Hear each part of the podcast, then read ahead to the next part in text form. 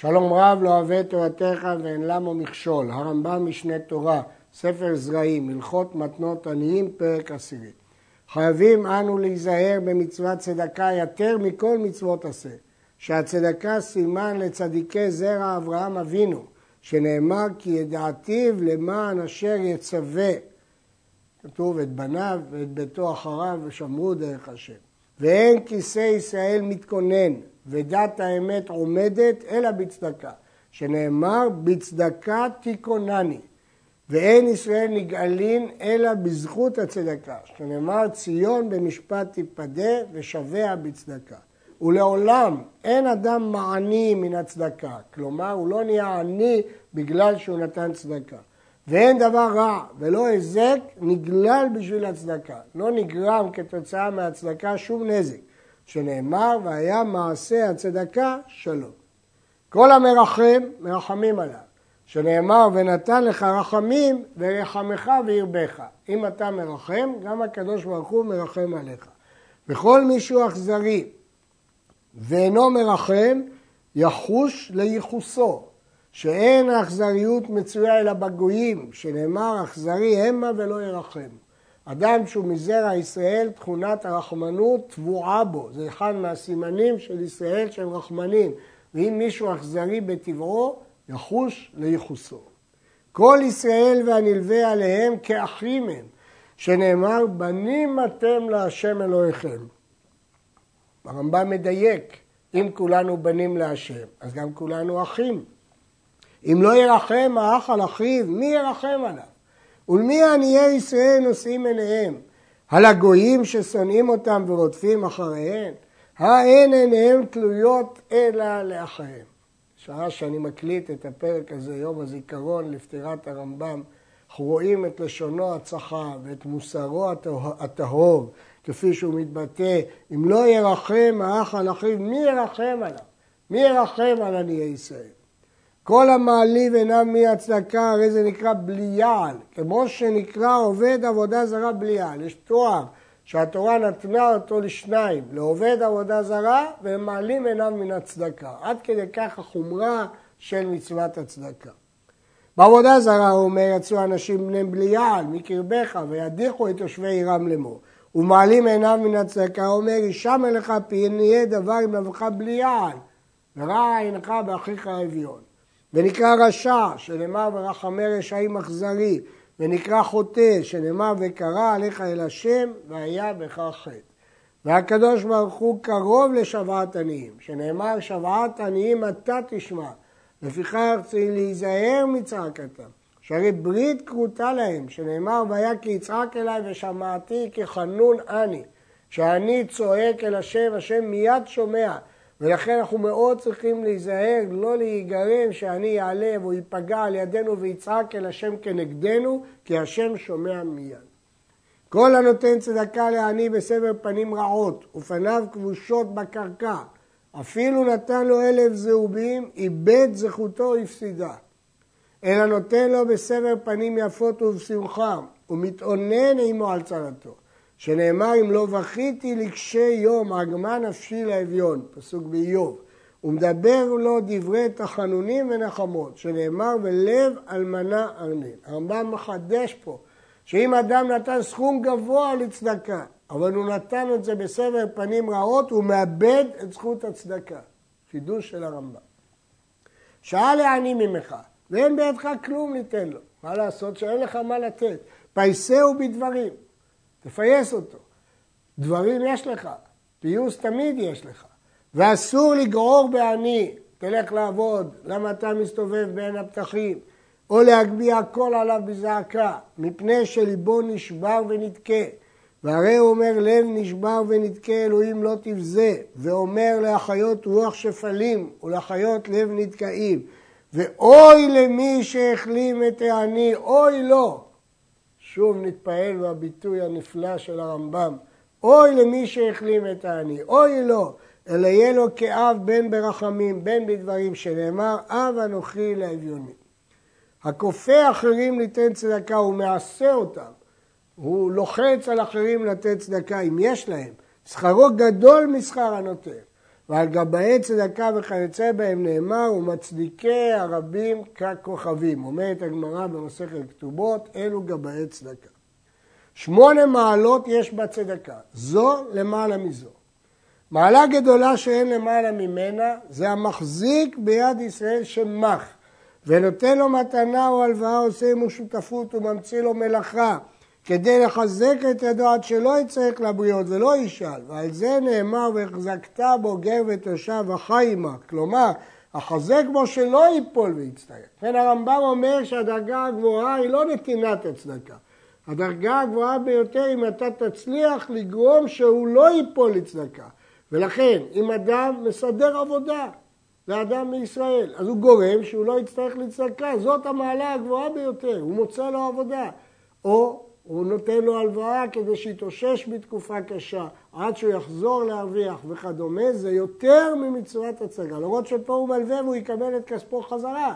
אבל כיוון שהוא גורם שאני לא אתבזה ולא אחזר על הפתחים, אלא נותן לו הרגשה שהוא ממשיך בעבודה שלו, הרי המעלה הזאת יותר גבוהה ממעלת הצדקה. פחות מזה, הנותן צדקה לעניים ולא ידע למי נתן, ולא ידע העני ממי לקח, שהרי זו מצווה לשמה. הדרגה של צדקה היא יותר נמוכה מ"והחזקת בו", אבל הדרגה הגבוהה של הצדקה, כשהוא לא יודע למי הוא נתן, והעני איננו יודע ממי הוא לקח. כגון לשכת חשאים שהייתה במקדש, היו הצדיקים נותנים לה בחשאי, ועניים בני טובים מתפרנסים ממנה בחשאי. אף אדם לא יודע למי הוא נתן, ואף אדם לא יודע ממי הוא קיבל. וקרוב לזה, הנותן לתוך קופה של צדקה. ולא ייתן אדם לתוך קופה של צדקה, אם כן יודע שהממונה נאמן וחכם ויודע לנהוג בה כשורה כחנניה בן תרדיון. כמובן שלתת לקופה זה דרגה גבוהה, כי אתה לא יודע למי אתה נותן, ואני לא יודע מי תרם. אבל יש פה חיסרון, הוא צריך לדעת שהמנהלים את הקופה הם באמת נאמנים, ולא מועלים בכספים. לכן כשאדם נותן לקרן צדקה או לגבאי צדקה, הוא צריך לברר היטב שההנהלה מתנהלת בנאמנות. פחות מזה, שידע הנותן למי ייתן, ולא ידע העני ממי לקח. כגון גדולי החכמים שהיו הולכים בסתר ומשליכים המעות בפתחי העניים, וכזה ראוי לעשות. ומעלה טובה היא, אם אין הממונים בצדקה נוהגים כשורה. אם אתה לא יכול לסמוך על הקופות ועל הגבאים, אז לפחות תגרום שאני לא ידע שאתה נתת לו. אתה יודע שהוא עני נצרך, אבל הוא לא יודע שאתה נתת לו. פחות מזה, שייתן לעני בידו קודם שישאל. הוא יודע למי נתן, ואני יודע מי נתן לו, אבל נותן לו בלי לבקש. פחות מזה שייתן לו כראוי, ליתן לו אחר שישאל. פחות מזה שייתן לו פחות מן הראוי, בסבר פנים יפות. פחות מזה שייתן לו בעצב, שכפי שראינו הוא איבד את כל מצוות צדקה. אבל סוף סוף הוא נתן כסף. גדולי החכמים היו נותנים פרוטה להעניק קודם כל תפילה ואחר כך מתפללים, שנאמר אני בצדק אחזה פניך. עם הצדקה אני אבוא להתפלל לפניך. הנותן מזונות לבניו ולבנותיו הגדולים שאינו חייב במזונותיהם, כדי ללמד הזכרים תורה ולהנהיג הבנות בדרך ישרה ולא יהיו מבוזות. וכן הנותן מזונות לאביו ולאמו, הרי זה בכלל הצדקה. וצדקה גדולה היא שהקרוב קודם. יש לו בנים גדולים שהוא לא חייב בפרנסתם, הוא רוצה לשלוח אותם ללמוד תורה בישיבות, הוא רוצה לפרנס אותם, הרי זו צדקה גדולה, וגם בנות. הוא מחנך אותם בדרך ישרה, זו צדקה. וכל המאכיל ומשקה עניים ויתומים על שולחנו, הרי זה קורא אל השם והוא עונה ומתענג עליו, שנאמר אז תקרא והשם יענה.